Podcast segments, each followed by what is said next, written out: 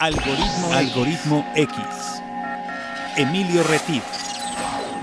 Francisco Disfín. Esto es Algoritmo X. Comenzamos. ¿Qué tal? Buenos días, buenas tardes o buenas noches, dependiendo la hora en que nos hagas el favor de sintonizarnos. Estás llegando a este aeropuerto imaginario que se llama Algoritmo X, eh, donde no hay hora, no hay tiempo, eh, nos escuchan de diferentes países, les damos la bienvenida. Si llegaste aquí por accidente de la vida, te, llegó, te llevó la lanchita por el océano de la humanidad y llegaste a este puerto, eres bienvenido. En un momento la tripulación te recibe. Y si llegaste porque ya eres público asiduo, como tenemos el gusto de que algunos nos escriben y nos hacen comentarios, sugerencias, pues te agradecemos que nos regales lo más importante que tenemos, en, entre las cosas más importantes que tenemos en la vida, que es el tiempo y doy la bienvenida a Paco Disfín, que es mi compañero de embarcación. ¿Cómo estás, Paco? Hola Emilio, ¿qué tal? Buenas tardes, buenos días, buenas noches, como dices tú, a todos aquellos que tienen para bien eh, estar escuchando este podcast. Bienvenidos a Algoritmo X, un podcast donde pues pretendemos no enseñarles nada, pero sí presentarles personas que saben y que seguramente ustedes podrán aprender mucho de ellas. Eh, tendremos eh, una invitada especial el día de hoy, que es una continuación o qué será este, ¿no? Este es, este es como uno nuevo, ¿no? Es, como, un pilón, como yo le llamo pilón. Exacto, es un, es un pilón porque ya la tuvimos, les invitamos a que la, escuchen en radio, en nuestros programas, en nuestro programa hermano de Algoritmo X en radio, que pueden escuchar en diferido. Así es. Y salió al aire el día viernes. 5 de eh, viernes 5 de febrero. Y pues bueno, estamos eh, aquí complacidos de que nos dé la oportunidad de que no la hayamos espantado con nuestras charlas desenfadadas de café. Y pues antes de presentarla, para los que no han tenido el gusto de escucharla, eh, les puedo invitar a que nos inviten a, bueno, sigan, perdón, nos sigan en nuestro perfil en Facebook como Algoritmo X. Y como dice Paco, ¿cómo dices tú, Paco? Que nos sigan, que nos escuchen, que nos, nos comenten y nos compartan. ¿O cómo? Exactamente. Exacto. son las tres cosas que tienen que hacer. Las tres cosas que tienen que hacer con algoritmo X. Escucharnos. Exacto. Comentarnos, porque también, ¿qué, chiste tiene que si no nos dicen, oye, estuvo re feo, oye, estuvo re bonito, ¿no? Que nos digan algo y que lo compartan, ¿no? En sus redes sociales, entre sus amigos. Si no les gustó, entre sus enemigos. Este, no sé. pero no nos va a gustar por nosotros, por Paco y por mí, no por los invitados. Pero, este, pero hacemos nuestro mejor esfuerzo, ténganos paciencia, sean tolerantes, aprendan a ser tolerantes, aprendamos a ser tolerantes y vamos a aprender porque la vida es miscelánea, la vida no es monotemática y por eso hablamos de todo un poco, ¿no es así, Paco? De todo como en botica y no es anuncio para el otro programa. Exactamente. Bueno, y el tema que vamos a continuar como pilón eh, como un bonus track, como le llaman ahora en Neosajonia de los Tlacoyos aquí en México. Pues la verdad es que vamos a hablar de un tema muy bonito que es la escultura y presento a nuestra amiga Nur Curi. ¿Cómo estás, Nur? Buenas noches, buenas tardes Hola, buenos ¿qué días. Tal? Buenas tardes, buenos días, buenas noches y con muchísimo gusto de estar nuevamente con ustedes. Muchas gracias. un, gusto que, un gusto que hayas aceptado regresar después de conocernos. Exactamente. Pues yo creo que eso te invita a seguir adelante una vez que se les conoce y ver lo profesionales y puntuales que son es muy, muy, muy, muy emotivo, ¿no? Muy motivante. Claro. Pues gracias. Exactamente. Adelante, Paco. Puntuales hasta, puntuales hasta la muerte, eso siempre. no puntuales de horario, sino digo puntuales de sí, somos, somos muy este, muy cuidadosos con lo que hacemos porque es algo a lo que le ponemos mucha pasión. La verdad es que es un proyecto al que queremos mucho porque no ha sido fácil mantenerlo, no ha sido fácil tenerlo y no es fácil conservarlo. Entonces, bueno, por eso es que Emilio y yo le ponemos toda la pasión y todo el alma a este proyecto de algoritmo X y que gracias a eso es que ha crecido y que precisamente ahora que estamos en este podcast, que es precisamente de donde nace todo este algoritmo X, eh, tú ya estuviste en el segunda, la segunda parte que es eh, la parte de radio, que es eh, otra de las partes del algoritmo X, y bueno, tiene por ahí ya otros hijitos por ahí perdidos que, que, sí reconocemos, eh, el, programa de televisión y el programa de, conferencias, que es un programa también muy, muy interesante. Así es, y pues con gente como Nur, estamos aquí con charlas, pues no auténticas, porque son charlas, como lo decimos, desenfadadas, sin, sin guion, porque no tenemos guion con ninguno de los invitados. Y como va saliendo, como nos van haciendo, obviamente con todo el respeto, con todo el cariño y con toda la autenticidad, para que quien nos haga favor de escucharnos, ya sea de un solo jalón o pausadito, eh, pues aquí, aquí estamos para platicar. Entonces, Nur, eh, nos platicabas en el programa de radio eh, de tu actividad como escultora, además de gente que se dedica a la comunicación. Y pues yo leí en tu perfil que les invitamos a que lo busquen en, su página web como Nur, se escribe N-O-U-R, Curi, pegado, nurcuri.com. Está muy bonita su página. Pero bueno, platícanos un poco, porque sé que la familia, la sociedad y la pareja son de los pilares que sostienen tu proyecto. Entonces, platícanos, me gustaría que nos compartieras, nos regalaras en estos instantes parte de tu familia, lo que nos quieras compartir, de, de dónde viene tu, tu, abuelo, de dónde viene. hay una historia que descubrí por ahí en una entrevista que hiciste que me encantó. ¿Nos la quieres compartir? De mi historia. De la historia de tus abuelos, de dónde vienen, y este, una historia de unas puertas que tenían que besar porque tenía un significado. Platícanos. Porque, ¿A dónde te fuiste a meter? Ves, yo ando buscando por todos lados. Escarbando por ahí. Qué bárbaro. Eh, este sí sacó, el, sacó el, este, eh, la piedra para lavar ropa, ¿eh? No, qué barbaridad. O sea, ya sé de dónde y wow, hasta allá te fuiste. Me parece muy bien. Eh, bueno, pues empezamos por ahí. Es una. Vamos a empezar, si te parece bien, lo que significa la escultura detrás de un sueño que está en Paseo de la Reforma. Claro. Porque creo que es, que es un punto de partida hacia adelante y hacia atrás de mi vida, ¿no? Claro. Estamos hablando eh, en esa escultura que se llama Tras un sueño de un emigrante o de muchos emigrantes, de la familia, de todos nosotros o de una gran mayoría, porque si buscamos hacia, hacia atrás, hacia nuestra historia familiar, siempre vamos a encontrar a alguien que llegó. Entonces, eh, esa escultura, eh, como tiene cada uno de los personajes de la escultura, tienen un nombre, tienen un apellido, y tienen una historia que puede ser propia o que puede ser de cualquiera de nuestros amigos que vayan a visitarla. Eh, mi familia viene desde mil, mi bisabuelo llegó como en 1880 y tantos a México, del lado de mi mamá, y el bisabuelo, que en algún momento me encantaría compartir, compartirlo con, con ustedes, era escritor, era poeta y fundó en México un periódico. Y, em, y del lado de mi papá, eh, cuando llegó mi papá, la puerta que dices que se besó es eh, cuando sale mi papá de, Líbano para venir a alcanzar a sus hermanos que ya llevaban varios años en México.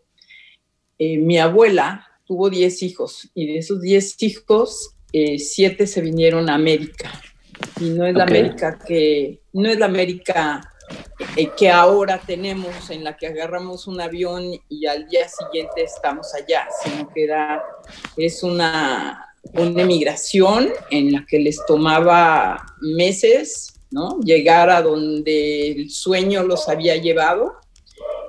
Y, em, y los padres que se quedaban allá y tú como hijo que partías, pues no sabías si los ibas a volver a ver. ¿no? yo creo que les encogía el corazón a cualquier emigrante y a cualquier padre de emigrantes.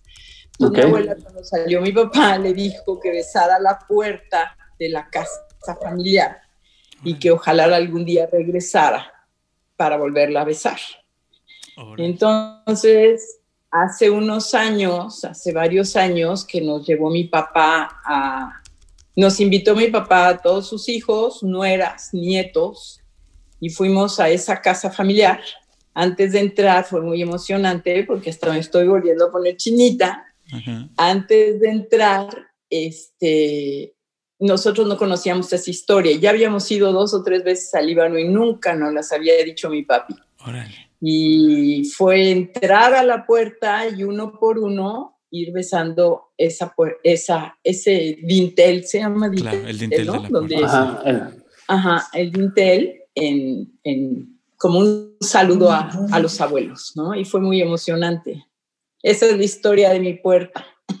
Ok, eso está padrísimo, porque además pues como tú dices, y gracias por compartirnosla, eh, pues todo, todo viene tejiéndose en, en, un proceso hasta que Nur empieza a hacer esa escultura, no solo la de Paso de la Reforma, sino también está determinada por tu, por eso la importancia de la familia en tu, en tu trabajo, ¿no es así, Nur? Para mí la familia es la base, es la base absolutamente de todo. Eh, es el tronco de donde vamos a florecer y de lo que y de lo que recibes en tu familia es lo que vas a, expresar y vas a sacar. Y, para mí la familia siempre ha sido siempre ha sido todo y, y yo creo que no eres tan consciente de ello hasta cuando empiezas a expresar, a sacar del corazón como una expresión lo que tienes en él, ¿no? Y, y pues yo la verdad, hablando muy abiertamente, me he dado cuenta de muchas cosas que para mí eran o son unos valores muy importantes y que a través de mi obra me he reconocido y me he encontrado de lo que ellos son para mí, ¿no? Y uno de ellos, por supuesto, que es la familia. Sí, seguro. La que defiendo total y absolutamente. Claro, adelante Paco. Exacto, porque como bien dices, eh, la familia es la base de tu inspiración para todo, porque no solamente por estar cercano o por ser lo más cercano a ti, sino porque es de donde te llega precisamente eh, el sentimiento, tanto bueno como malo, como puede ser en algún momento bueno o en algún momento malo, en algún momento de felicidad, en algún momento de tristeza, pero es en donde eh, también tienes la cercanía de la respuesta, de eh, esta, esta parte de la así como, como decías tú que hacías con el barro, esta parte de moldear, ¿qué mejor que ¿quién mejor te moldea que la familia? La familia te moldea y tú moldeas en tus obras a través de las experiencias que has vivido con ella. Exacto, es la estructura, es la estructura primaria de cualquier ser humano, ¿no? Y por eso es que nos preocupa mucho en el hoy eh, el cuidar esa estructura y, y esos valores que deben de ser, que son universales y que deben de ser eternos. O sea, no, no hay de que lo cambiamos tantito para acá o lo cambiamos para allá, sino que esto es así y así es, ¿no? Claro. Fíjate, Nur, hay una frase que me gusta de Pablo Picasso referente a la, a la escultura. Él decía que la escultura es el arte de la inteligencia. Pero si nos vamos a la parte de semántica y a la parte de, interpretación, la inteligencia no solo es poseer información, sino podemos hablar de una inteligencia emocional, una inteligencia espacial, una inteligencia familiar, una inteligencia de sabernos enfrentar a la vida en diferentes situaciones. Y yo sé que para ti eh, la, la, escultura, en el momento que tú descubres la escultura, a ti te forjó otro tipo de inteligencia, esa ramificación, haciendo esa, esa analogía que tú estás expresando, donde la familia es el tronco o la raíz, como cada quien lo quiera ver, se va ramificando. No sé si nos quieras platicar eh, un poquito qué fue lo que detonó. Esa, a veces son cosas tristes, pero vistas al paso del tiempo, dices, bueno, es parte del legado de, ese, de esa transición que, sucedió. No quiero anticiparme para que tú lo platiques, porque sé que tiene un simbolismo especial para ti, que tal vez ya sigue la herida, pero seguramente ya sanó. Eh, platícanos un poco, porque tiene que ver con la familia también. Tiene que ver muchísimo con la familia. Eh, tuve una pérdida, eh, la pérdida de mi mami, y ahí había una relación mucho, mucho, no era nada más mi mamá, sino que era mi mejor amiga. O sea, puede ser tu madre y pues hay una relación increíble, pero aquí era, era mi mejor amiga, aparte. Yo no tengo hermanas, tengo cuatro hermanos, este, con una, que nos llevamos increíble, pero con mi mamá era algo espectacular, ¿no? Había mucha, mucho entendimiento. Y es un, fue un de tajo, ¿no? Que muere mi mami y a mí me cuesta mucho trabajo salir adelante. Tengo a mis hijos, tengo a mi esposo con un apoyo increíble, pero era algo muy personal que tenía yo que trabajar para superar. Y, y de allí, de una casualidad, me encuentro con un taller al que entro en un ambiente de magia increíble y me encuentro con mi barro. Y, y este barro fue el que de alguna manera a lo largo de esos años, hace veintitantos años, fue sanando mi alma y fue, y fue ayudándome a, salir adelante de ese momento, pero pero además proyectándome a una, a un, a un área, a un campo que yo nunca pensé eh, podría dirigirme a él, como es el arte. Siempre me ha encantado, siempre me encantó eh, la pintura, la escultura me apasionaba como observador, pero nunca pensé que pudiera ser yo la creadora de, de algo así, ¿no? Y, esto, esto me abrió, me abrió ese, ese campo y de poquito en poquito, trabajándolo, trabajándolo, eh, pues se dio un cambio mágico y yo lo considero como una de las bendiciones que, he recibido a lo largo, a estas alturas de la vida, ¿no? Y, lo, y más lo agradezco. Lo que platicamos el otro, eh, en, la otra eh, plática para el radio que decíamos que cada cosa llega en su momento y se aprecia todavía más, ¿verdad, Paco? Lo, platicábamos. Y se aprecia porque pues, tuvo su momento. Entonces hubo esta maduración para llegar a este encuentro y poder este, y poder aprovecharlo, ¿no? Claro, y fue una situación a lo mejor muy, muy difícil, muy triste para ti, que pues desencadena o digamos resulta en algo que, que, que, ahora te llena, que ahora tienes como parte tuya, como algo muy importante, ¿no? Eh, tal vez no, no podamos mencionar que fue un intercambio, pero sí fue algo que, que tenía que suceder para que sucediera lo demás. Si no, las cosas hubieran seguido de otro camino. No estamos diciendo que hubiera sido malo o bueno, mejor o peor. Simplemente hubieran seguido otro camino y no estaríamos aquí platicando con la autora de esas obras. Estaríamos platicando a lo mejor con nuestra amiga Norcuri nada más, ¿no? Exacto, yo creo que sí. Y, y es así también, y me encanta platicarlo, no por otra cosa, sino porque creo que puede ayudar, ¿no? Que puede ser una, un, un, empujoncito, porque muchas veces hay quien nos está escuchando y que está eh, en, un, en un problema o en una cosa, eh, viviendo un momento difícil, ¿no? Y sobre todo hoy, en estos tiempos que todos estamos sufriendo pérdidas y dolor. Entonces, el enfocarse hacia algo que te cause que pueda ser un eh, medio para sacar lo que traes adentro, ¿no? escribir, coger una bolita de plastilina, lo que sea, un pincel, eh, es una catarsis. Exacto, es una catarsis.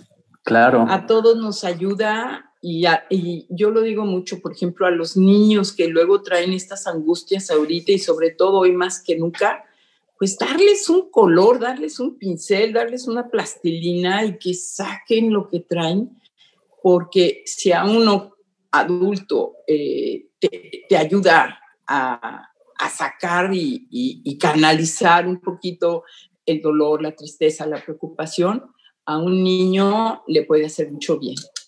Claro. Oye, Nur, ahorita que te estoy escuchando, que es algo súper cotidiano, esas, esos momentos pues algunos de alegría, otros de pérdida, otros de dolor, de tristeza. Finalmente son emociones y como lo hemos tratado en algunos otros programas, la emoción, ninguna emoción es mala, ninguna emoción es mejor que la otra, simplemente nos llevan a tomar decisiones y caminos como el que tú nos estás compartiendo. El, el tema hacia donde quiero ir, ¿tú qué piensas? Yo tengo mi opinión en ese sentido. A veces eh, algunos artistas o gente del mundo de la cultura, porque eso es algo que yo discrepo mucho, ¿no? ¿Qué es la cultura? La cultura es todo lo que hace el ser humano. O sea, eh, cuando oigo expresiones de, de, repente que, tal persona o es que es muy culto o es más culto, yo pienso eh, que todos somos cultos. El señor que está en el cerro tiene un tipo de cultura diferente a la señora que está en Polanco, en Santa Fe o en Monterrey o en Chiconcuac. Entonces, eh, ¿cómo le haces tú para esa cercanía? Para, nos hablabas en el programa anterior de ese policía este, ¿Y cómo logras esa parte, el, bajarnos del nicho del mundo de la cultura? Y, claro, a veces son piezas que tienen un precio que no cualquiera puede pagar por los materiales, por el tiempo, por la preparación, etcétera.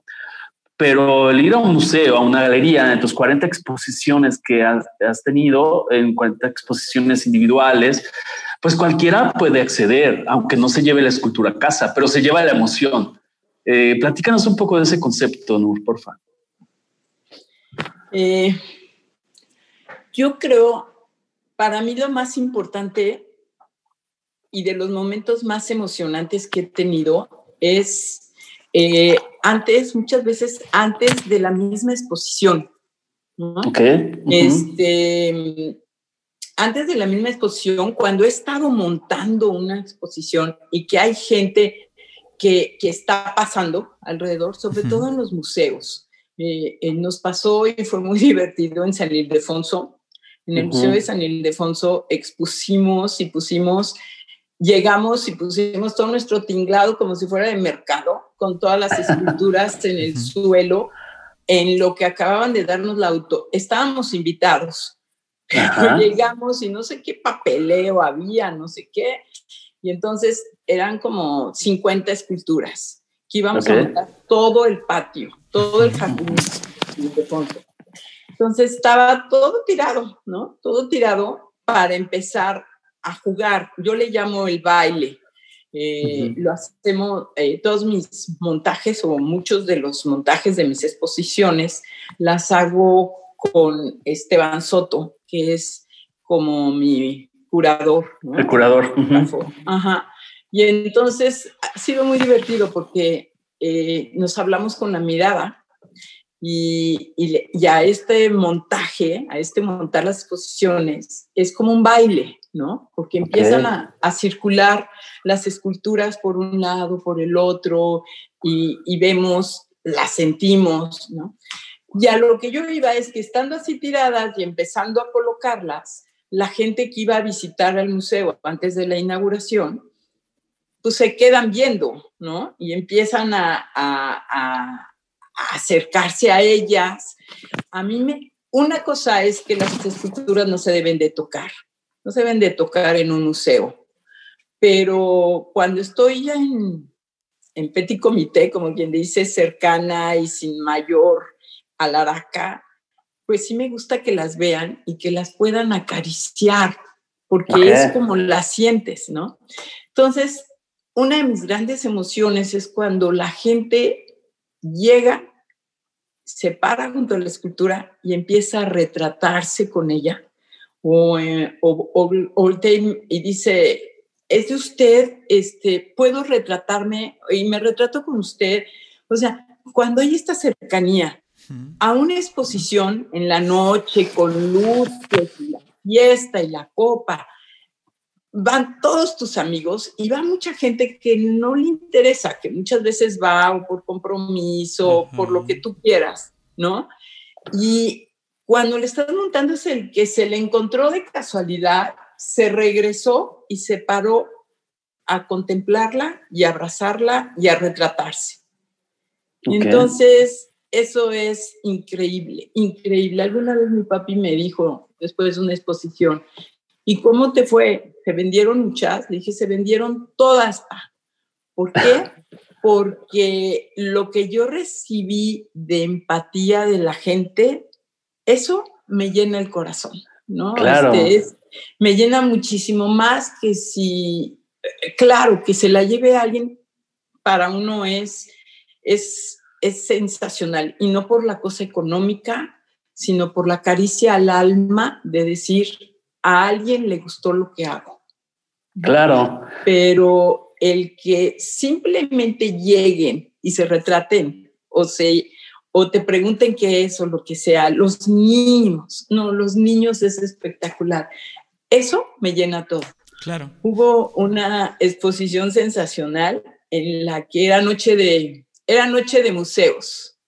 Ok. En el, antiguo colegio de medicina. Ok. Entonces, eh, está eso llenísimo de gente, ¿no? Y esa, esa, exposición fue algo muy, muy impactante, porque o sea, pasaron muchas cosas, pero esa noche de inauguración había un niñito que iba a noche de museos con sus papás.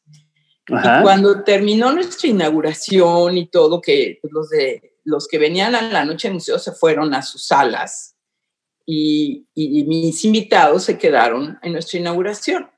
Pero este niñito se quedó con sus papás. Y al terminar la exposición, que llegas y te sientas así ya rendida, llega el niñito, eh, eh, no rendida físicamente, sino emocionalmente, la adrenalina está a un millón. Y llega el niñito y me dice, oiga, yo ya sé qué quiero ser cuando sea grande. Le digo, ¿qué, mi amor? Me dice, escultor. Bueno, ya valió todo. Sí, bueno, ya. se pagó todo lo que gastaste de energía la energía y no la gasto, ¿eh? es este como la potenciada. La, potencia. No, pero, pero sí, las palabras que te puede dar una persona que va totalmente desinteresada, como dices tú, que se topa con, la, con tus obras, que se topa contigo, eh, son mucho más importantes que aquel que cumple con la invitación que le hicieron y que a lo mejor no sabe ni a qué va, como tú lo dices, este, o que bien va a cubrir el evento que va de compromiso un Exactamente. ¿No? Y no a la mía. Y no es que sea malo. Y no es que sea malo, simplemente significan mucho más aquellos que de la naturaleza sale que les encantó tu obra. O agradeces enorme todos los que van a una, van a dos, van a tres y van, y van, contigo, ¿no? Y este, y van descubriendo lo nuevo de cada, en cada exposición, porque siempre hay algo nuevo entonces dices, hijo, ¿cómo darles las gracias por el esfuerzo de, seguir tu camino y seguir el paso, ¿no? Porque ha habido veces que ha sido muy complicado llegar con tráfico, lluvia, manifestaciones, y volteas y ahí están los amigos o la familia que siempre está contigo. ¿Cómo lo agradeces? Claro.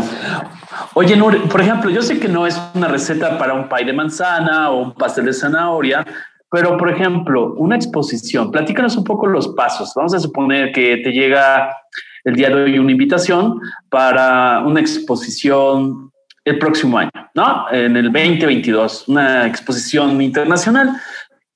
¿Y cómo parte? O sea, ¿cómo empieza el proceso creativo la temática, ese baile, del cual la coreografía de ese baile, cómo lo empiezas a visualizar. ¿Cuántos participan? Todo esto. es muy divertido. O sea, en el momento que recibo tu llamada, ¿no? Okay. para, para, hacer, para hacer una exposición, en ese momento, ¡paz! se viene un, un como clic en el que la adrenalina se dispara y la imaginación vuela.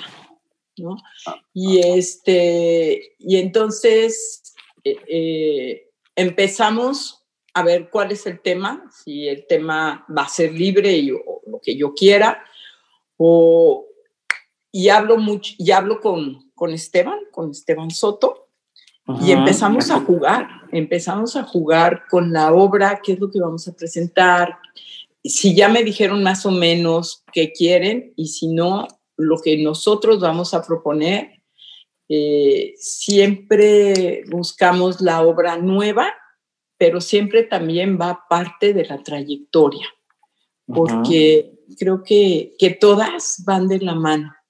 Entonces empezamos a jugar con el nombre, a jugar con las formas, vemos el espacio, nos citamos en el espacio, nos sentamos en medio de donde vayamos a exponer y empezamos a visualizarla, que es donde hay, por ejemplo, les gustaría podemos platicar un poquito de la última exposición, que para mí fue Nosotros te seguimos, nosotros te seguimos aquí en, este, en esta danza. Ok, ah.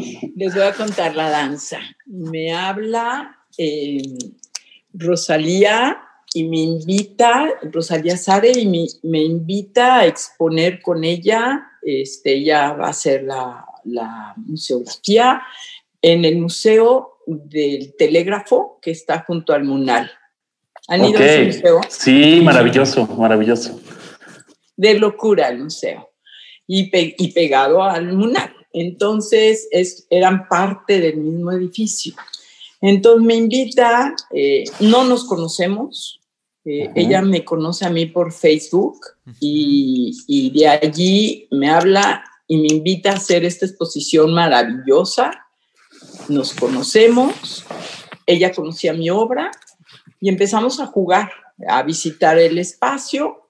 Me, presenta a David Mondragón, que es el director del museo, y empezamos a ver, este espacio es una nave increíble con unos medallones en el techo pintados y aparte todas las vitrinas del museo.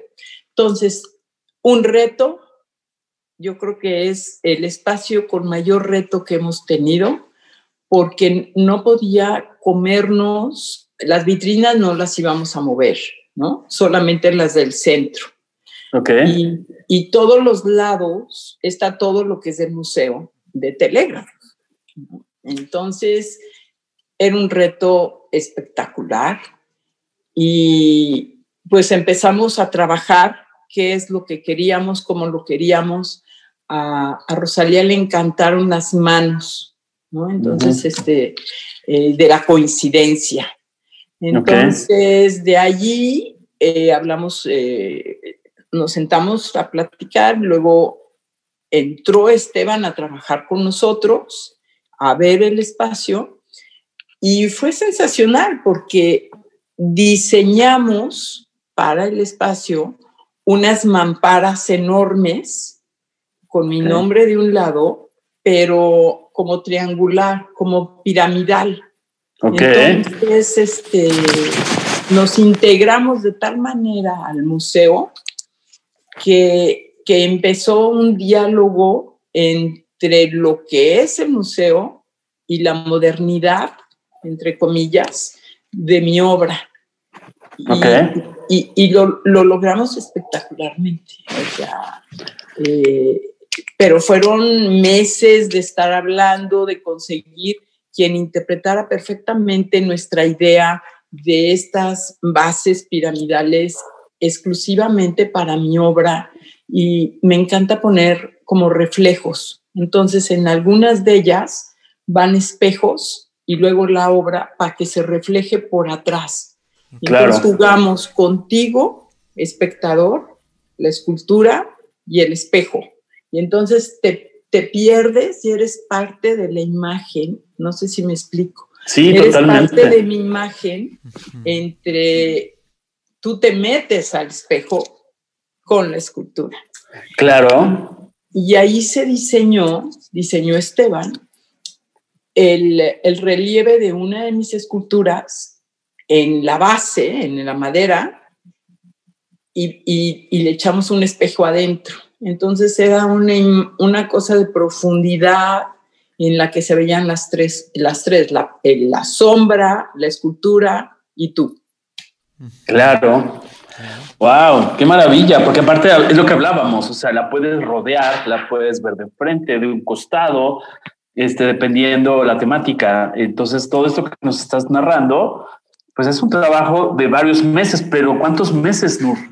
Entre que vas, ves el espacio, eh, traces las piezas o, las que ya tengas como, como parte de tu colección, cómo las haces en esa convergencia. ¿Cuántos meses nos llevamos? Bueno, nos llevamos, ¿eh? Ya se este, apuntó. llevaste en esta. Pues sí nos llevamos, nos llevamos varios meses, ¿no? Depende, depende los tiempos, este, pero sí, aquí fueron como como dos, tres meses, ¿no? Para hacer todo el montaje y el diseño, pero nunca es suficiente, en el sentido de que a lo mejor en un momento dado ya traemos todo un plan, como pasó ahorita con telégrafos, y de repente se nos ocurrió lo de las mamparas y todo esto, y lo solucionamos en un mes. Y lo hicimos y lo sacamos. En la, de, en la que te decía del museo de, del antiguo colegio de medicina, cuando nos invitan a exponer en, en, el patio de las cárceles, que es donde era lo de la Inquisición. Entonces entramos ahí y sentías una vibra impresionante, impresionante. Entonces, para esa exposición hice cuatro esculturas porque no podía, o sea, era una necesidad. Saqué cuatro esculturas que fueron, eh, fueron expresamente para eso. Entonces, todavía en la invitación salió la imagen del yeso, porque todavía no estaba acabada de, no la habían acabado de fundir. Y, fue, fue espectacular, ¿no? Porque son así como tres imágenes, tres, eran cuatro, pero tres eran como un conjunto que se llaman de noche. Y, y eran así como muy, muy fuertes. Sí, me puedo imaginar. Adelante, Paco. No, yo, quería preguntarte, a ver, eh, porque sí, es un proceso de muchos meses, pero eh, ¿qué tanto evoluciona eh, tu obra? Pero qué tanto, más que qué tanto evoluciona tu obra, qué tanto evolucionas tú cuando inicias a planear una exposición a cuando termina? ¿Qué tanto evoluciono en mi visión? En, tu visión para la próxima, o en tu visión para la próxima obra, o en tu visión de cómo pudo haber eh, todo esto significado algo más para hacer algo más con Nurkuri. Fíjate que, es sensacional, porque sí evoluciona, acaba satisfecho, porque la verdad le metemos lo que hablábamos hace rato, la pasión absoluta y, y esa, esa noche, por ejemplo, la, de la última, nos sentamos los tres a decir, era esto, era esto, o sea, satisfechos, felices, este, sí, muy, muy contentos. Y ese ratito de que te alejas de toda la gente y nos volteamos a ver y nos abrazamos y decimos, era esto, es voltear al cielo y decir gracias porque salió como, eh, como queríamos, exacto. Claro. Eh, en cuanto a evolución, siempre que estás montando una exposición, dices, la próxima quiero... Mm, Algo diferente. Incursionar por acá, hacer esto, hacer aquello. Como, o sea, traemos la obra acá, ¿no? Este, y Esteban también se la conoce, pero está dormido. Entonces, eh, como que es muy fácil mm, platicar al, te digo, con la mirada nos entendemos de lo que está pasando y cómo lo queremos hacer. Brincamos juntos, así como niños chiquitos, y este, e, es, es algo que mucha gente no puede entender, pero hay una empatía impresionante. Luego vamos abrazados los dos, de figura en figura, viendo este, qué nos está faltando. Hay una foto que me encanta de él, que trae abrazado una de mis esculturas y lo ves así por todo, por todo el museo viendo dónde la quiere poner. No, o sea, yo me divierto, la disfruta mucho, me, la, me divierto como loca. Y a esa exposición íbamos a montar el mismo día, íbamos a inaugurar el mismo día en la Cámara de Diputados, que ya iba también muy avanzado. Yo decía, ¿cómo le voy a hacer? No entiendo. Ya había conseguido hasta una moto que me llevara de la inauguración uno a la Como superhéroe ibas a salir volando. Wow. No, y además hubiera llegado empapada porque ese día cayó una tormenta. Pero, o sea, tenemos, no sé si, estamos, si estoy loca o qué, pero ha estado, por ejemplo, el día que monté en Líbano, la exposición, me regresé corriendo, en una semana fui a Líbano y regresé porque a los cinco días de mi regreso tenía inauguración en el Museo Pagasa de, de Valle de Bravo. Y ahí Ok. Oye, Nur, y por ejemplo, perdón que te interrumpa, por ejemplo, ahorita que hablas de las exposiciones en el extranjero, independientemente que haya algún patrocinio o del gobierno que va a recibir eh, o el museo que va a recibir y que te dé las facilidades diplomáticas, todo lo que es, como dices, tus niñas y sus pasaportes y sus visas y todo lo que se necesite para que las niñas viajen al baile. Eh, por ejemplo, con Aculta y estas dependencias, ¿apoyan o no apoyan? No sé si pues, quieras platicarnos al respecto. Pues no tengo ni idea. No tengo ni idea. tú, no lo has necesitado. pues mira, sí lo de que lo he necesitado, claro que lo he necesitado. No hay quien no haya necesitado un apoyo para llevar su obra fuera y exponer fuera, pero pues no, o sea, no sé si porque nunca me he acercado a pedir apoyo pero eh, no, no he recibido nada ni he ido, ni he ido. Ahorita siento que está un poquito más difícil porque no hay presupuesto para, para cultura ni para apoyo, ni mucho menos, ¿no? Cuando me invitó la, el consulado de, de, México en Houston a exponer en Houston, eh, ellos sabían, bueno, cuando me invita la cónsul, eh, le digo, bueno, yo tengo obra en Houston porque estuve en una galería en Santa Fe, Nuevo México, y me traje lo que, lo que no se vendió, estaba, estaba en Houston. Me dijo, maravilloso, ya está aquí. Entonces, este, de allí partió y se hizo la, la exposición con el consulado de, de México en Houston, pero fue solamente, pues a lo mejor ellos pusieron lo del cóctel y todo. Yo, a mí me preocupa mucho cómo se, se presenta mi obra. Entonces, muchas de las cosas yo prefiero hacerlas yo en lo personal, correr a lo mejor con ese gasto o lo que sea, como son las bases que estén impecables, las cédulas que estén bien hechas a mi manera, que, que a lo mejor dejarlo y que me pongan un papelito ahí, este bond con el nombre de la figura y, así, ¿no? Claro, darle el valor a tu, obra, ¿no? Me importan mucho, son mis hijas, entonces tienen que ir impecables. Ok. Ok, oye, y por ejemplo, a ver, vamos a ir un poquito de, reversa en el tiempo, en la línea del tiempo. ¿Cuál, es, ¿Cuál fue tu primera obra? Seguramente la tienes en tu colección particular la conserva o la diste a alguien sumamente especial, que no nos tienes que decir a quién, pero ¿la recuerdas? O sea, ¿cómo se llama?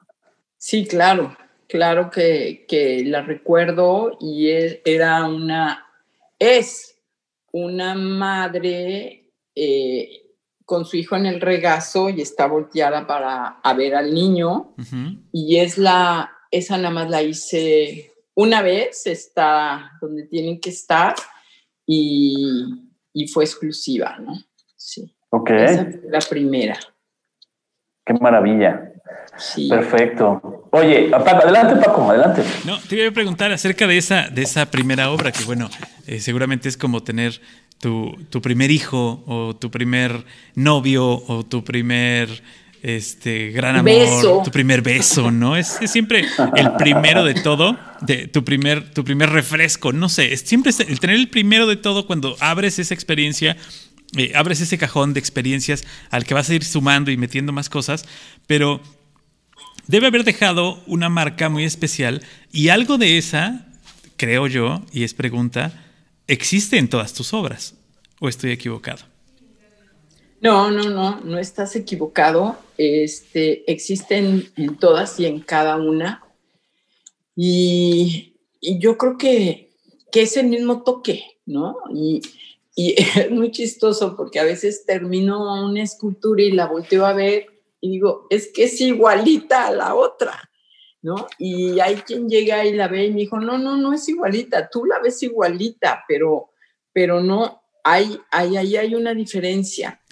Pero mm, yo creo que es lo que hace que sepas que las esculturas, cuando las ves, digas, esta es una Nurkuri, ¿no? Porque tienen, tienen ese, tienen un toquecito, no me preguntes cuál es, pero, porque no lo sé, pero tienen un toquecito. Y, y, sabes que regresando un poco, Emilio, a tu, a tu comentario, esa primera o esas primeras, pues las haces sin saber que en un momento dado iba a haber esta proyección a los pocos años, ¿no?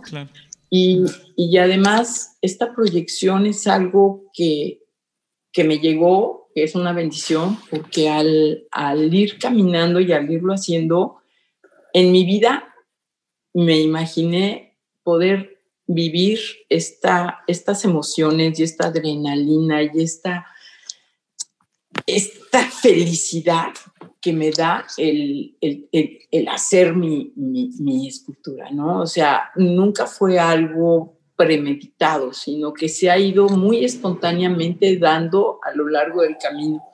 Y, y de hecho, cada exposición o cada que se da algo, digo, mira, si vienen más va a ser maravilloso, si no, me, doy, me doy por agradecida al cielo por lo que he recibido hoy. Claro. Y, soy la más feliz. Claro.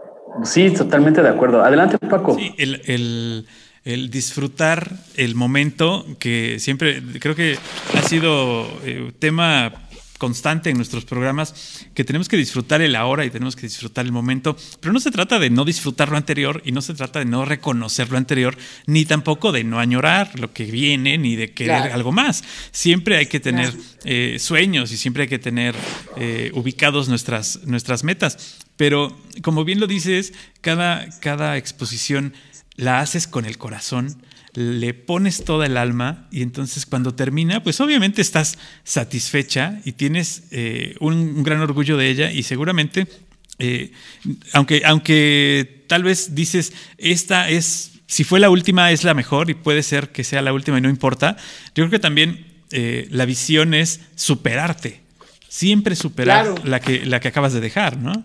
Claro, claro. Ya hay un sueño.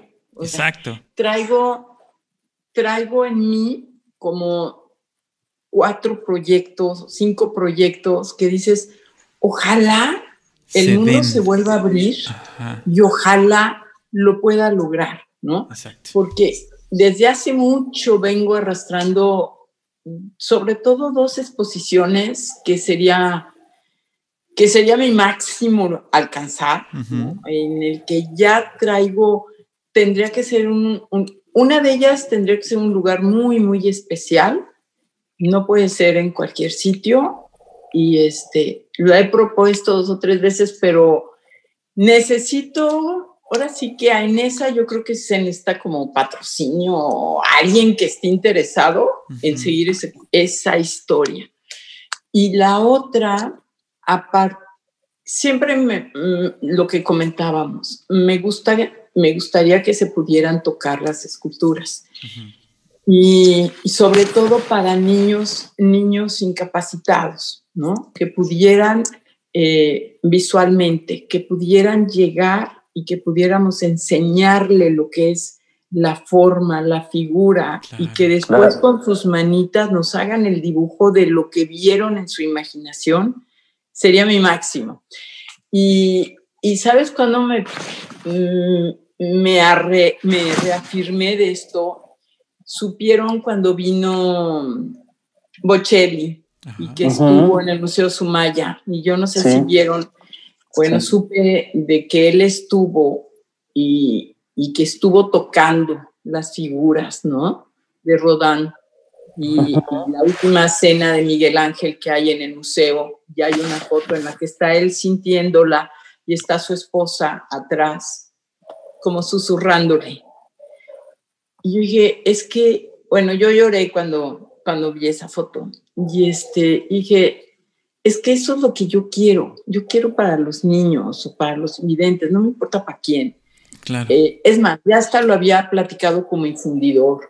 Digo, si hacemos eso, si tú tocas una escultura y la estás tocando y todos llegamos con los, con los ácidos y los aceites que tenemos en las manos, pues la gastas. La cambiamos, claro. La, la, sí, entonces, este, digo, si hago algo así, me dijo, no se preocupe, no se preocupe, maestra. Si hace algo así, la volvemos a patinar y no hay problema. Perfecto. Tú sabes lo que para mí es que llegue desgastada una escultura porque la pudo ver alguien que no ve. claro, es lo que, es lo que le, va, le va a dar valor agregado a, a, esa, a esa pieza, a esa obra, porque... Y a tu corazón, Emilio. Claro, claro. La carga de energía que te transmite, imagínate. Sí. Claro, claro, por supuesto. Oye, oye, no, pues, eh, y eso, por ejemplo, ya tienes, por ejemplo, vos, no vamos a dar anticipos de detalle, pero eh, ya lo tienes boceteado para que los que nos escuchen, alguien por ahí, algún empresario, alguien dedicado al turismo, alguien dedicado a esto, cuando se abra este mundo nuevamente, pero pues están en tiempo de planificar alguna fundación. Platícanos un poquito más. Me encantó eso, me encantó ese eh, concepto. Eh, no, no necesito bocetearlo, o sea, yo no boceteo. Boceteo ya que tengo el espacio, claro que, que empiezas a hacer como, mira, para tener una secuencia, aquí pondría esta, esta, esta, esta, y, y más o menos, ¿no? Porque a la hora de que te sientas y, y, ves el espacio y llegas con todas las niñas, todas las bases, es, es una mudanza. O sea, algún día les voy a mandar las fotos de cómo llega mi camión de mudanza este, y, empiezan a subir porque hay lugares donde te invitan a exponer y ya tienen sus bases y ya tienen todo y es muy cómodo. Pero hay lugares en los que te dice, pues sí, me encantaría que expusiera acá, pero no tengo nada. Pues yo se lo soluciono porque yo quiero, yo quiero compartir lo que hago. Entonces voy como gitana con todo, bases, mamparas, este, traigo todo un equipo maravilloso de gente que, que me apoya y que siente que las esculturas son parte de ellos. O sea, mis muchachos de la mudanza ya dominan, o sea, son mudanzas de casas, pero llevan años ayudándome. Y entonces ya dominan perfectamente cuál es cuál, cómo tienen que cargar una, cómo tienen que llevar la otra. Para no dañar. Porque es, no sabes cómo se dañan y de repente me aparece un, niñito nuevo que la carga, como me pasó ahorita, y pues no sabe y, quiere enderezar algo cuando no deben de tocarlas y ¡paz! me la truenan, ¿no? Pero entonces, pues son gajes del oficio y pues no te puedes, no ah. puedes mortificarte cuando estás con una exposición del tamaño del mundo por una escultura que se maltrató. Ya verás cómo la solucionas al día siguiente que pase la exposición. Pero ahorita, pues seguir adelante.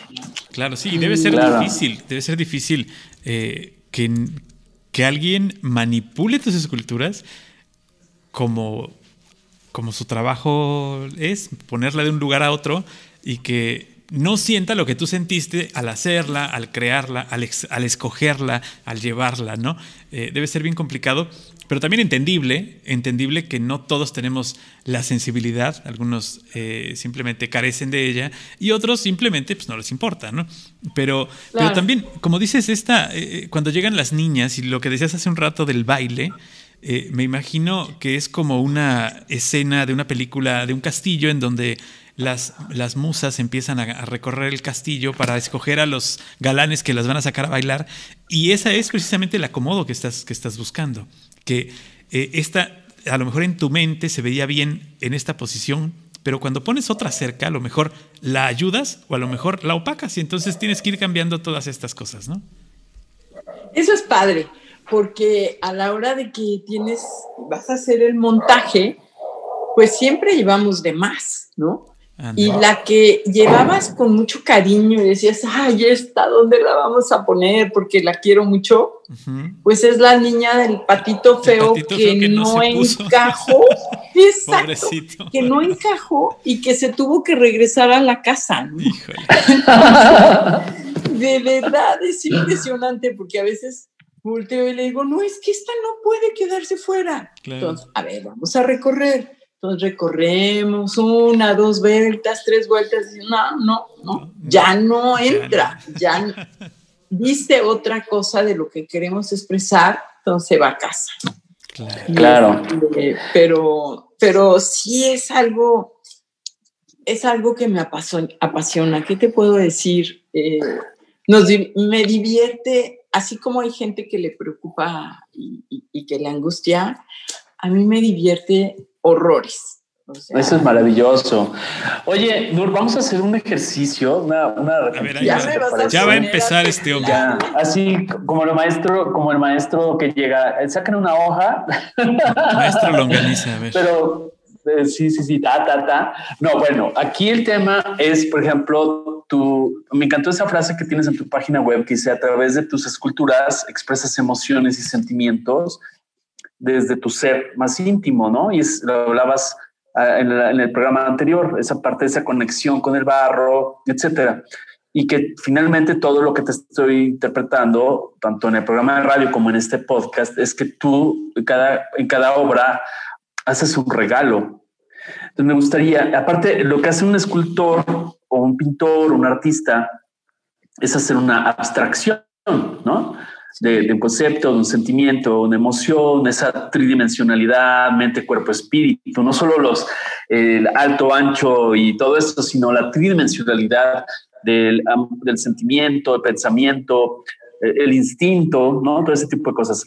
Me gustaría, por ejemplo, que dentro de eh, ese, esa invitación que te haría eh, yo como, vamos a imaginarnos que eh, la humanidad está en algo, estamos en el mismo barco, ¿no? Este, estamos en el mismo mar, pero en el mismo barco. ¿Y qué puede ser tu regalo a la humanidad? Si hiciéramos una abstracción desde la familia, que es tan importante para ti, desde la sociedad, desde el ser humano, me estoy refiriendo a lo que estamos pasando desde el 2020 a nivel global. Eh, ¿cuál sería tu regalo? Si vamos a suponer que ese lugar especial del que tú pondrías esa escultura, que sería la misma, sería la misma para todos los países. Vamos a imaginar que sale la Organización de las Naciones Unidas o lo que tú quieras, el G20 y regala a todos los países esa escultura diseñada por Nur Kuri. Platícanos cómo sería. Estaría en las principales avenidas del mundo. Ya sería tu segunda escultura en reforma y sería, pues no sé, en alguna avenida por ahí. ¿Conmemoraría eh, el final o conmemoraría lo que vivimos? Ah, no sé, ahí sí ya es la artista. Eso me encantaría que siente. Eh, me estaba echando ojos de pistola, pero, pero yo sé que. Eh, no, no son ojos de pistola, estoy tratando de proyectar. ¿Te imaginas? sí, sería una, una niña, una pieza, no, no sé, no, no sé si tendría que ser monumental, no necesariamente. Tal vez. ¿Cuál sería tu recomendación? Así, vamos a darnos esa licencia creativa que tú tienes para dar y regalar así para, algoritmo, para algoritmo X y tiene derechos reservados. Yo creo que lo que más nos estorba en este, en este tiempo es una puerta. ¿no? Ok, una puerta. Sentimos que, que las puertas están cerradas, las ventanas están cerradas, todo está cerrado. Y, y lo que más añoramos es al otro en un abrazo. ¿No es cierto? Sí, claro. sí. Es lo único que, nos está haciendo falta, porque a lo mejor estamos con, gente querida, ¿no? Y en casa y lo que sea, pero también estamos añorando al amigo con el que tomábamos café todos los viernes. Y esa puerta está cerrada. Si se pudiera, yo lo que haría es ¿qué dijimos que se llamaba? Un dintel, ¿no? Ajá, el dintel. El dintel, con la puerta abierta, con una puerta abierta, con una de mis figuras muy estilizada afuera de la puerta y dando como abrazando o acercando a alguien que viene igual de estilizado y en el que los dos están abrazando a la entrada de abierta. Muy padre. ¿Y cómo se llamaría esa, esa gran escultura que Nur está regalando a la humanidad en cada una de las principales ciudades del mundo? ¿Cómo se llamaría, no? Muy así, pero encuentro. Encuentro. Muy bien. Muy bien. Perdón por meterte en aprietos. Yo solo le dije que ibas a hacer una repentina. Y pues está, está muy, muy, sencilla porque va con un abrazo, mm, ¿no? Un abrazo delicioso. Y es el encuentro, pues, con tus hijos, con tus amigos, con quien sea, pero ya pudiendo, yo creo que esa puerta abierta tendría que ser así como muy espectacular, porque significa que el mundo se abre. que tú te abres y tu casa vuelve a recibir a, a todo el mundo, ¿no? A tus amigos, a tu familia. A, todos los que no podemos ver ahorita, ¿no? Claro. Sí, que, eh, la puerta abierta significaría que entra el aire, que hay una. que, La luz. Sí, claro, en, muchos sentidos. Entra el amor. Eh, sí, sí, que, todo lo que nos está faltando, exacto. Nos está faltando muchísimo, o sea. Entra la fe, la esperanza, el amor, ¿no? Todo, todo. La confianza, o sea, ya eres desconfiado hasta de coger un papel que te entregan, ¿no? O sea, deja la mano no sé si les ha pasado que te encuentras con alguien y volteas a ver su mano y lo volteas a ver a los ojos y volteas a ver y dices, qué ganas de tomarle la mano, de. No, claro. Y más nosotros, los mexicanos y los latinos, que somos tan abrazadores y besucones, ¿no? Que se nos antoja este, regresar al asunto este de, tocarnos y de, de sentirnos cerca y que pues nos tienen ahí bloqueados, ¿no? Nos tiene, nos tienen y nos tenemos, ¿no? Porque los que se han aventado al abrazo, pues cuántos no están contagiados, no es posible. Lo más hermoso que teníamos y que no lo podamos hacer, que es la confianza, el amor, sí está fuerte. Sí, claro. Y además, otra cosa, yo, lo, yo lo estoy asociando ahorita que te escuchaba y me hace mucho sentido con una frase que me encontré por ahí de un ensayista y filósofo del siglo XIX, Emerson. Él decía, la escultura y la pintura tienen el efecto de enseñarnos modales y suprimir la prisa. O sea, el dejar que el observar la pintura, observar la escultura, el no tener prisa por a dónde vamos. O sea, eh, o sea, tenemos prisa por el reencuentro, pero también tenemos que retomar muchas cosas de estas charlas, ¿no? Que es nuestra apuesta como algoritmo X. Eh, es que podrían ser más breves las charlas. ¿Y como para qué? Claro, ¿qué tienes que hacer? ¿Cuál es la prisa? Ponle pausa, ponle pausa y síguela escuchando. Pero es esa parte, ¿no? La escultura, no ese es el gran regalo que te da temperatura, te da color, te da luz y todo eso que nos estás describiendo es esa fe. Por eso, y, sería eternidad, porque yo, oh, no es nada más que termine la pandemia, ya se nos olvidó que este reencuentro de varios mundos, ¿no? Este reencuentro de la humanidad es una celebración que ojalá alguien que nos escuche por ahí diga, oye, estos, este, este trío de locos, ya, ya te integré al, par de locos. Me encanta, me encanta, este, muchas gracias. al decir, oye, ¿por qué no? Si las grandes ideas surgen de este tipo de alucines, ¿no, mi querida Nur? Claro, claro que sí. Y ahorita que estás diciendo de los materiales y, todo esto, también el olor. Nunca piensas en el olor, en, piensas en, en la forma, en la figura, en el color, este, pero se nos olvida el olor. Y una de las maravillas, por ejemplo, de la madera. Claro. Al, tallar madera, al hacer una escultura, una talla de madera, uno de los placeres de, estarlo, de estarla realizando es el olor de la madera. Claro. Entonces, es, es increíble porque juega contigo al, al, tiempo que tú le estás modelando, por ejemplo, la madera o el mármol, que es más frío, o el onix, pero la madera tiene también nudos, tiene nudos, tiene eh, encuentro de raíces, ¿no? De fibras. Betas. Betas. Y entonces es bien caprichosa. Pero a la, yo trabajo, las esculturas que he hecho en madera son en cedro rojo y al estarlas puliendo, raspando, lo que sea, eh, es como el puro de mi papá así olía el puro de mi papá, ¿no? Entonces es como un placer más allá de, lo caprichoso que es la beta o, este, o el mismo nudo, el olor al pulirla, que es bellísimo. Claro. Es un placer. Sí, claro. Adelante, Paco. Sí, esa, y además esa, eh, esa, ese otro eh, contacto con, con otra sensación que es el olfato, que tú lo tienes mientras la estás haciendo, pero también las esculturas huelen, las esculturas tienen un olor muy característico dependiendo de en qué están hechas, ¿no? Por ejemplo, aquí en, Papantla, en Veracruz, hacen eh, las esculturas con vainilla, por ejemplo. Con, y, es una escultura que te llevas a casa y tienes el olor a la vainilla todo el tiempo. Ay, esas no las he ¿No las conoces? ah, pues te vamos a conseguir Papantla, sé de la vainilla. Te vamos a conseguir unas. Lo que nunca había visto es una escultura de. ah, sí, claro. Son muy, muy famosas. Oye, y la, la, la, la, la planta, la esta, es como cremita, ¿no? Es un color clarito. sí, la, flor sí, pero las esculturas son muy oscuras, son como café. café ¿Será por la, por la patina, por la pues cera? no lo sé, pero te lo voy a investigar.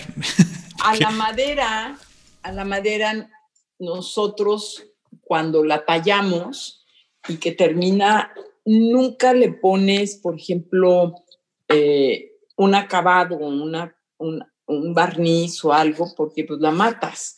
Lo que hacemos es que preparamos una especie de, serie, de, cera y, y esta cera lo único que hace es que se chupa en la madera, respeta sus, sus, em, sus vetas, sus nudos, todo, y la, la, la realza, ¿no? No la hace falsa, por decirte.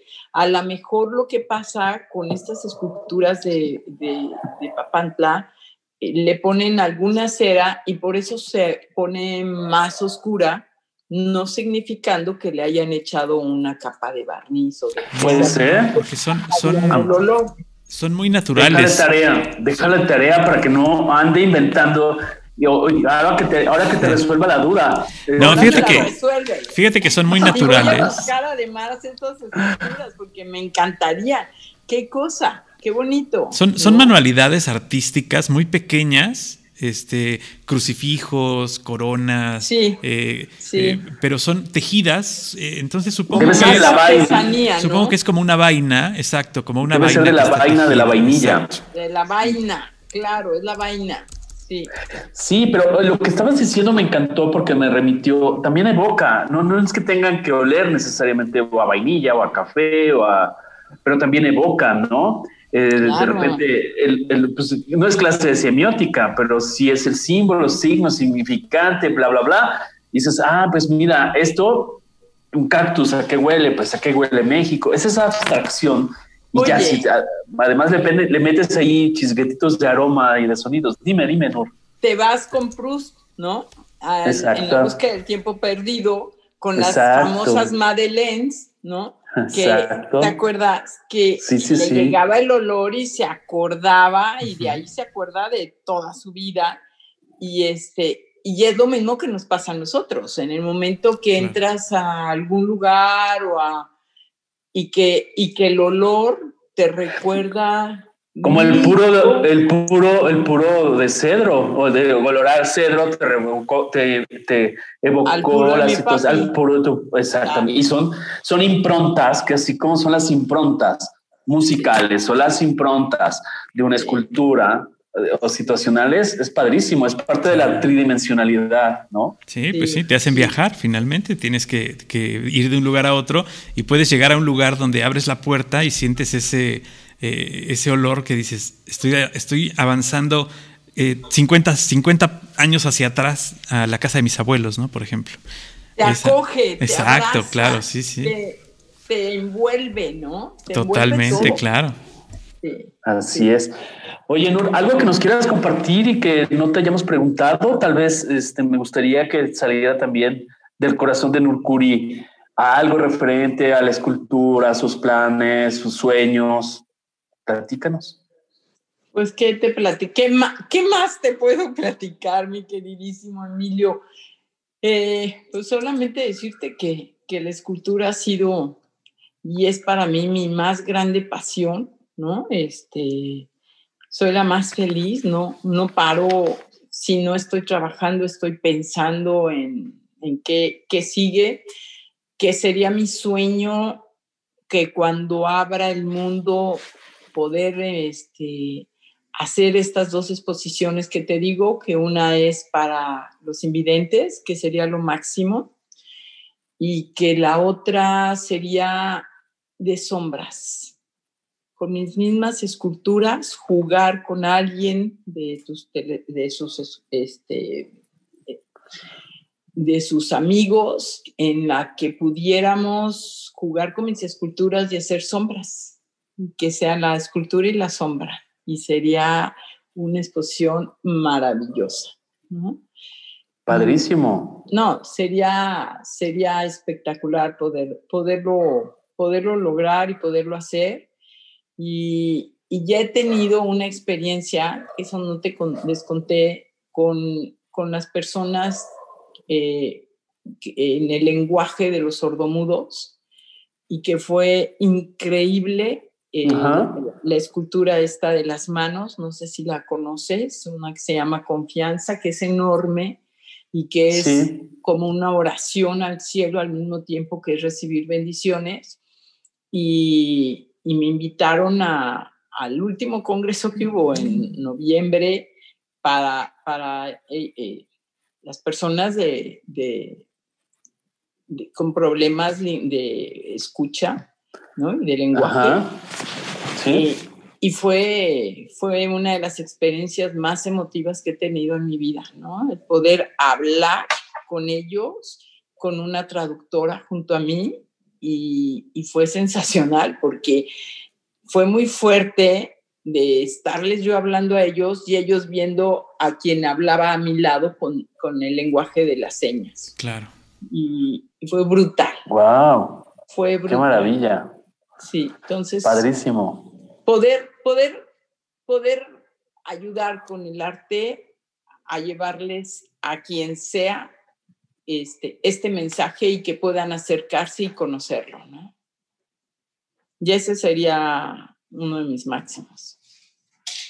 No, hombre, pues eh, eh, yo creo que, tienes mucha razón en el sentido que las personas a las que les eh, tienen un disminuido el, eh, algún sentido, pues perciben distinto a como tú las hiciste, a como los demás las percibimos y eh, la retroalimentación que te da esto, pues también es, creo que, eh, un millón de veces más fuerte y más importante que la que, la que te da cualquier otra persona, porque hace un esfuerzo doble por tener esta percepción de lo que tú haces. Y creo que es, una, meta que tienes muy grande. ¿eh? Eh, eh, a lo mejor no es tanto esfuerzo, ¿no? Sino es como que van a estar muy abiertos ah, a, recibir lo que les quieres dar porque no se les da. Y pues entonces, eso tienes mucha razón. Si, les podemos llevar algo, mi obra está a sus órdenes para que lo hagamos y, y dar esta felicidad y abrir es otra puerta. Claro. ¿No? Es abrirles una puerta a algo a lo que no, no tienen acceso. Entonces, ¿por qué no hacerlo? Vamos a hacerlo. Yo lo propongo en este espacio. Vamos a hacerlo. Cuenten conmigo. Adelante, pues vamos a hacerlo. Vamos a, vamos a, este, a, poner los puntos sobre las IES en este asunto porque hay muchas comunidades que se dedican, eh, me refiero a comunidades sociales que se dedican a ayudar a personas que tienen alguna discapacidad o alguna, eh, ya sea motriz o ya sea eh, visual o lo que sea, y que están ávidos de que alguien como tú, con un corazón tan grande, les ayude a llevarles una ventana nueva, algo nuevo, algo, una experiencia diferente Y creo que no va a ser difícil, ¿eh? Creo que vamos a tener por ahí algunas respuestas y vamos a poder hacer algo no muy, no muy, no, no tardando mucho. Vamos a, vamos a lograr. Pues yo creo que sería increíble. Algoritmo exposiciones. Algoritmo exposiciones y cuentan con Nurcuri para lo que, lo que se pueda hacer. Y yo les agradezco muchísimo este espacio, esta plática. Me encanta estar con ustedes y pues seguiremos cuando se pueda volvernos a encontrar y que se abra esa puerta para podernos dar un abrazo muy, muy largo. Así es. Yo te agradezco mucho, Nur. Les recordamos que está en su página web Nur Curi para quien nos llegue a escuchar sobre esto, alguna dependencia internacional, alguna dependencia nacional, trabajo colaborativo, que es lo que tiene que venir después de la pandemia. Eh, esa agenda tan traída y tan llevada del 2030 de desarrollo sostenible, de la inclusión, que sea de, de facto y no solamente de reiterar el lenguaje de las y los sino realmente darles visibilidad a esos grupos vulnerables que ya los hemos enlistado y que no son los únicos. Y pues bueno, yo me, yo de agradecerte, Nur, este Paco, amigos, y bueno, yo como siempre recupero frases porque no son mías, evidentemente, pero me encanta recuperar frases. Eh, voy a adueñarme y las comparto la de Picasso, que también decía, siempre estoy haciendo lo que no he podido hacer para poder aprender a hacerlo. Y yo creo que esto es un mensaje que se los dejo, se los dejo con todo corazón, junto con las esculturas, las niñas de Nurkuri. Y pues bueno, no sé, Paco, ¿con qué, con qué nos despedimos? No, pues agradeciendo a Nur que la verdad ha tenido esta eh, apertura a hablar con nosotros. Perdió el miedo a meterse algoritmo y eso me encanta. Eh, de, haberte conocido, de que este, este programa nos haya, haya cruzado nuestros caminos y nuestras vidas y que espero que sea para tener muy buenos frutos. Próximamente este, tendremos muy buenas noticias, seguramente con Nur, para hacer algo muy bonito. Te agradezco, de verdad. Muchas gracias. Yo también, yo se los agradezco a ustedes, que Dios los bendiga, Dios bendiga a todos los radioescuchas y que muy pronto podamos encontrarnos con estas puertas abiertas a la vida. Así es. Nur, te mando un gran abrazo. Espero verte pronto físicamente. Yo también, Emilio. Muchísimas gracias. Y a ¿eh? todos ustedes que están escuchando, donde sea que nos estén escuchando, pues muchísimas gracias por habernos escuchado y como siempre cerramos para que nos escuchen, comenten y compartan. Gracias. Algoritmo, Algoritmo X. Emilio Retif. Francisco Disfín. Esto fue Algoritmo X.